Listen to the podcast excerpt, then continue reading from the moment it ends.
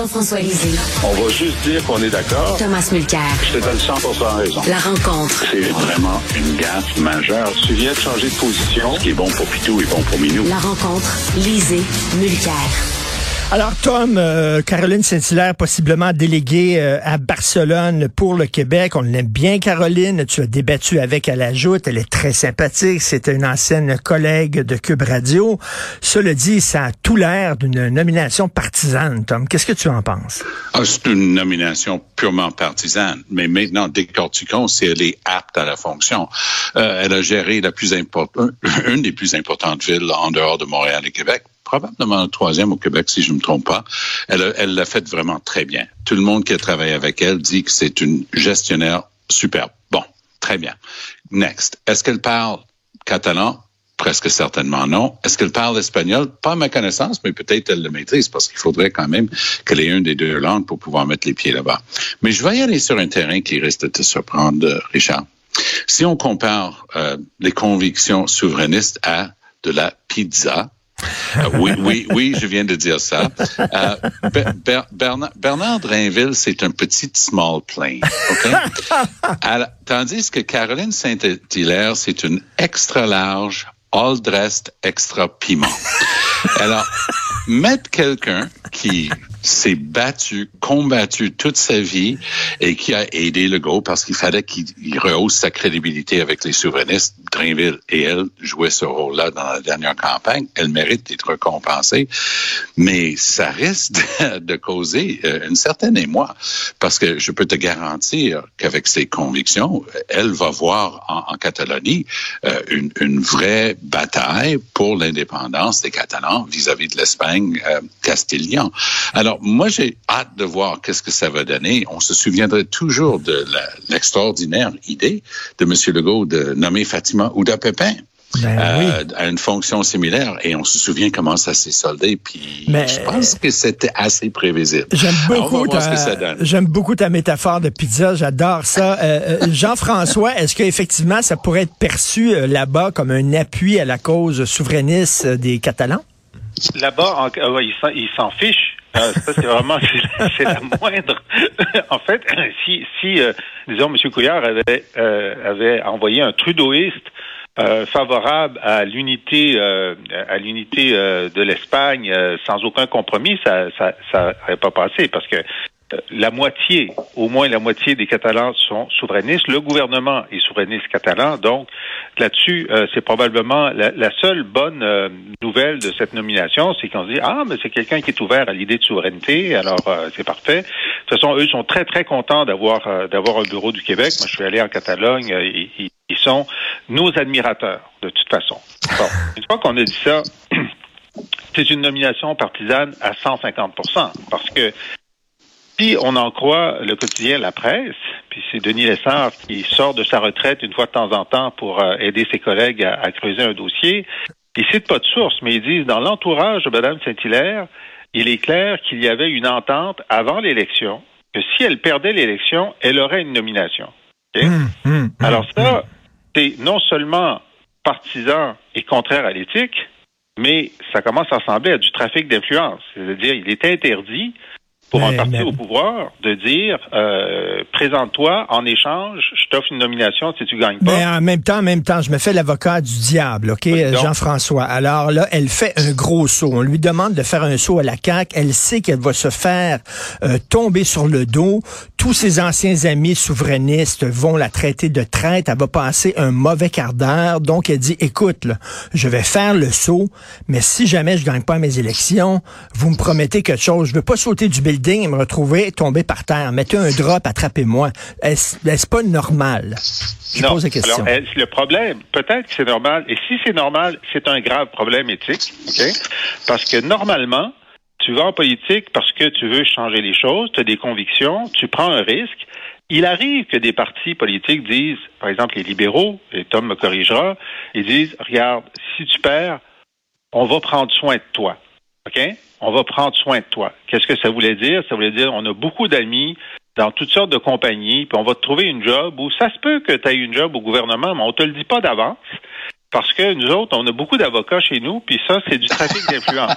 fait qu'on reste base.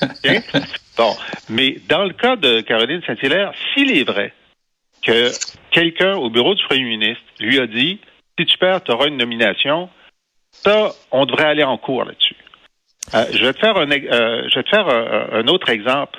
Hier, à Québec, il y avait dix anciens candidats péquistes qui, sont, qui ont perdu une journée de salaire pour aller bénévolement dire que eux, pendant quatre ans, bénévolement, ils vont être des porte-parole du Parti québécois dans leur champ de compétences parce qu'ils y croient. Puis la seule chose qu'ils espèrent en échange, c'est la possibilité de se présenter au PQ, puis peut-être perdre dans quatre ans. Alors compare, compare cette conviction, cette volonté d'être présent pour une cause, avec tous les risques et les pertes de revenus que ça que, que, que ça que ça induit, avec le deal potentiel de Caroline Saint-Hilaire. On n'est pas dans le même univers. Mais, Tom, je veux revenir sur euh, Caroline Saint-Hilaire. On parlera tantôt euh, du PQ avec toi. Tom, je veux revenir là-dessus. N'est-ce pas normal de, de, de, de, donner des bonbons pour attirer des gens là, dans ton parti, puis des, des, des, des, des candidatures de, de, haut niveau? Oui, et, mais les deux, les deux sont vrais en même temps. C'est-à-dire que l'analyse qu'en fait Jean-François de l'inop c'est inopportun, inapproprié et probablement plus problématique que ça, euh, de dire fais ci, puis on te donne ça si ça marche pas. Par contre, une fois que quelqu'un s'est commis, s'est engagé comme candidate dans le cas de Caroline Saint-Hilaire, et moi, je vois aucun empêchement sur le plan personnel, compétences, capacité pour elle de représenter le Québec. J'ai mis sur la table la seule chose que je pensais problématique parce que je veux bien que Jean-François dise que les Catalans et les Espagnols s'en fichent. Je suis pas convaincu que le gouvernement espagnol s'en fiche complètement si quelqu'un qui représente le Québec aille là-bas et maintienne sa, vision plutôt souverainiste. Mais ah, les Espagnols, oui, pas les Catalans. Oui. Oui, non, c'est ça, tout à fait. Mais moi, ça me scandalise pas. OK, cette nomination-là. Ça me mais, scandalise mais, mais Tom, Tom, quand même, on se souvient que la CAQ avait dit, c'est fini, les nominations partisanes. Il l'avait dit, euh, Jean-François. Mais ça, c'est une fini. Euh, il y a des boîtes que les nominations partisanes se, finissent. Avec nous, ça va être le cas. Écoute, hmm. c'est le contraire de ce qu'ils ont promis, là. là, ils sont vraiment dans le marais éthique qu'il qu'il promettait euh, de, euh, de, de, de, de, faire disparaître. Non, c'est pour moi, euh, Tom, je suis, surpris de ton indulgence. Ce, ce n'est pas acceptable. Et puis en plus, ce qu'on apprend, c'est que donc Caroline, que j'aime bien par ailleurs, mais c'est pas l'amitié qui, est en cause ici, c'est l'éthique euh, qui est plus importante et le principe démocratique. Elle aurait dit bon d'abord je veux Paris, ce qui est le, le meilleur euh, fromage de l'ensemble du réseau. Et ils ont dit non, tu n'auras pas Paris. Fait que là, elle voulait Dakar, mais ça, c'était déjà pris. Fait que là, elle aurait dit, ben, je veux Barcelone, mais Barcelone, en ce moment, c'est pas assez payé. C'est juste un bureau. Il faudrait que ce soit une délégation. Puis il aurait dit oui. Alors, tout ça, pour l'instant, est à confirmer. Hmm mais euh, l'essor d'habitude est assez bien renseigné. Et ça, ça veut dire que non seulement euh, elle, a une nomination partisane pour laquelle elle, est peut-être peu préparée parce que c'est pas euh, une diplomate, là, Caroline. C'est vraiment pas son, son forté, la diplomatie. Je, la connais un petit peu. Euh, mais en, plus, elle a dit, ben là, vous allez changer le statut du bureau, vous allez augmenter son budget général et le salaire, parce que moi, je vais pas n'importe où. Euh, moi, je trouve que ça commence mal. Mais il y a, a d'autres nominations de candidats défaits de la part de la CAQ. Puis si tu regardes leur CV, il y en a un qui va se ramasser sous ministre, un, autre ici, puis ça. honnêtement, ça dépend comment ça se fait. Et, effectivement, il faut pas que ça enfreint euh, des règles bien, bien décrites dans les lois. Mais Toujours est-il que les gens qui décident de se lancer là-dedans, très souvent, ils sont en train de mettre des contraintes sur leur carrière et ils ont eu l'occasion de se faire valoir. Puis les gens qui l'ont demandé de se présenter savaient qu'elle avait des qualités. Donc, je reviens là-dessus. Ça, ça me scandalise pas.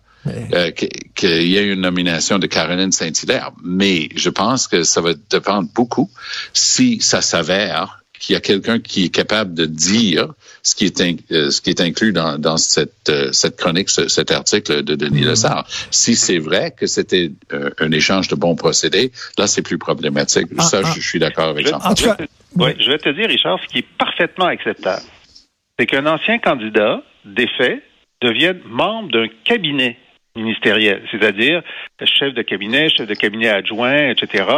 Ça, c'est tout à fait normal. Puis c'est des gens qui pourront de redevenir candidats après parce que ce sont des nominations politiques, être membre d'un cabinet de ministre.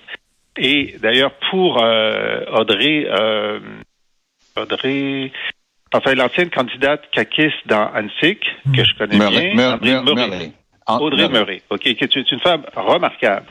J'aurais trouvé normal qu'il la nomme euh, chef de cabinet ou euh, conseiller ou quoi que ce soit, mais ils l'ont nommé sous-ministre, directement sous-ministre. D'habitude, on l'envoie d'abord comme membre de cabinet et après trois ou quatre ans, si on juge que la compétence est bonne ou pas, ça dépend de ta décision, là, tu nommes, tu nommes sous-ministre ou tu, tu nommes dans, dans, dans, la fonction publique. Mais, mais cette voie rapide que la CAC prend directement à un poste euh, de sous-ministre et directement, je veux dire une autre chose. Si Caroline Saint-Hilaire ne s'était pas présentée pour la CAC et qu'elle était nommée à Barcelone, j'aurais rien à dire. Hmm. En tout cas, ça nous aurait permis euh, d'entendre Jean-François Lisée citer Donald Trump clean the swamp. Oui, clean the swamp. Je cherchais la traduction. Alors, euh... assécher, assécher le marais. Voilà. C'est ça, c'est ça, exactement. Drain. Ça, Drain the swamp, c'est ça exactement. Euh, Tom, tu veux revenir sur l'affaire Simon Hull, l'ingénieur qui a abusé d'une amie. Il va finalement aller en tôle pour un an. Oui, parce que c'est pour moi euh, un des thèmes qui n'est pas assez couvert dans les médias en général, c'est notre système de justice. Bon, s'il y a une bonne chicane entre Simon Jolin Barrette puis la juge Rondeau, la, juge en chef de la Cour du Québec, ah ben ça, ça intéresse le monde, on va mettre ça dans les journaux. Mais c'est le fait que notre système de justice, qui est l'épine dorsale de notre démocratie, est en train de s'étioler devant nos yeux. Et je dois toujours faire attention parce que je suis membre du barreau. J'essaie toujours d'avoir de, des propos extrêmement nuancé quand je regarde ça, mais dans le cas de cet ingénieur, et je fais exprès de mentionner son métier, j'expliquerai dans une seconde, qui a été relax euh, de, de, dans ce dossier-là, c'est monsieur et madame tout le monde qui ont dit non, il y a quelque chose qui marche vraiment pas ici. Mm -hmm. Et hier, la Cour d'appel du Québec a dit il y a quelque chose qui marche vraiment pas ici. Puis il y a un bout dans le jugement de la Cour d'appel qui m'a attiré l'œil. Il dit aucune personne raisonnable. C'est-à-dire qu'ils sont en train de dire, à mon sens, que le juge n'était pas raisonnable. Raisonnable. Aucune personne raisonnable aurait accepté qu'il n'ait pas de dossier criminel pour ce qu'il a fait. Et là, il lui ont donné un an de prison, ce qui veut dire ici une couple de mois probablement. Mais pourquoi j'ai mentionné son, son titre de sa profession d'ingénieur? Parce que, un, avec le dossier criminel, automatiquement, il va avoir enquête par le bureau du syndic de l'ordre des ingénieurs, puis ça risque de, de, lui coûter cher côté professionnel. Mais deux, de la manière qu'on décrivait le cas, c'était pas un gars qui avait agressé sexuellement ou pris des photos puis fait des choses. Non, non. C'était un ingénieur. C'était comme si son statut social, son titre professionnel l'emportait de quelque manière. Et c'est un peu ça qui s'est dégagé dans toute cette affaire-là. Moi, je dis que je suis très fier de notre plus haut tribunal au Québec oui. d'avoir regardé ça avec les yeux clairs et dit, allez, soyons sérieux. Quand on nomme quelqu'un pour être juge, je pense qu'un des critères devrait être d'avoir du jugement, du, du, du, discernement. Mais, mais au moins, un problème ici. au moins, Tom, comme tu le dis, tu vois le verre à demi plein. Tu dis au moins le système se corrige. Hein? Jean-François, oui, les gens qui oui. disent que le système de justice ne fonctionne pas, ben là, on a vu, il s'est corrigé. Oui, absolument. Puis ça, c'est euh, moi, je suis d'accord avec Tom. Euh, je, je, suis très content de, de, de l'existence et de la fermeté du jugement de la Cour d'appel, unanime, des trois juges. Et ce que ça signifie, il n'y a rien de pire hein, pour un juge euh, d'instance inférieure oui. de se faire contredire par la Cour d'appel, puis surtout de se faire, disons-le, insulter. T'sais, ils ont dit, t'as pas de jugement. N'importe quelle personne raisonnable aurait mieux ça. jugé que toi. C'est ça. Alors, ça. ça envoie un signal à tous les juges que si vous prenez à la légère les problèmes d'agression sexuelle, il y a quelqu'un qui va vous euh, qui, qui, vous attend avec euh, une brique de code civil puis euh, un ouais. fanal de justice. Alors c'est très très bon pour toutes les toutes les victimes d'agression sexuelle ont un gain dans le système judiciaire aujourd'hui. En terminant, Mais, oui. juste 30 secondes là-dessus. Le système lui-même, on, on, parle des infirmières qui, et instituts qui sont mal payés au Québec. Nos procureurs de la couronne gagnent 50% de moins que leur vis-à-vis en Ontario. Okay? Il y a quelque chose qui est fondamentalement brisé. On est, on est capable de les recruter parce que les salaires de départ sont bons, mais on n'est pas capable de les garder, de les retenir. Donc, il y a des choses entières. On n'a plus les greffiers, les autres personnels de soutien dans les palais de justice, des malfrats, des pas bons sont lâchés parce qu'on n'est pas capable de leur faire leur procès à temps. Et c'est drôle. Moi, j'aurais pensé que dans la société, il y a une plus forte réaction, mais je pense qu'il faut en parler un petit peu plus de ce qui est en train d'arriver à notre système de justice. Quel message on envoie, Jean-François, quand on fait passer des élèves qui n'ont pas la note de passage? La note de passage, c'est 60% On a fait passer des élèves qui ont eu 55% dans leur examen de maths. Qu'est-ce que tu en penses? L'examen était trop dur ou les élèves sont trop faibles? Ben, les élèves étaient trop faibles à cause de la pandémie. Moi, d'habitude, je monterais au rideau euh, à cause de ce maquillonnage de, notes, mais dans une année de pandémie, euh, demander 55 au lieu de 60, je trouve ça raisonnable dans la mesure où, par la suite, les équipes écoles, euh, le ministère de l'Éducation sait qu'il y a du rattrapage à faire. C'est pas comme s'il y avait 33 puis qu'on leur avait donné 60. Là, Alors, euh, non, moi, pas de scandale de ce côté-là pour moi aujourd'hui. Toi, Tom? Idem. Euh, moi, je ah pense qu'il faut justement être réaliste.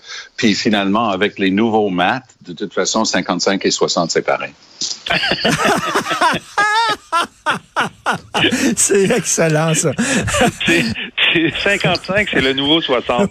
exactement. Comme, comme notre âge. Comme l'âge, exactement. Euh, merci beaucoup à vous deux. On se reparle demain. Salut. bye. bye.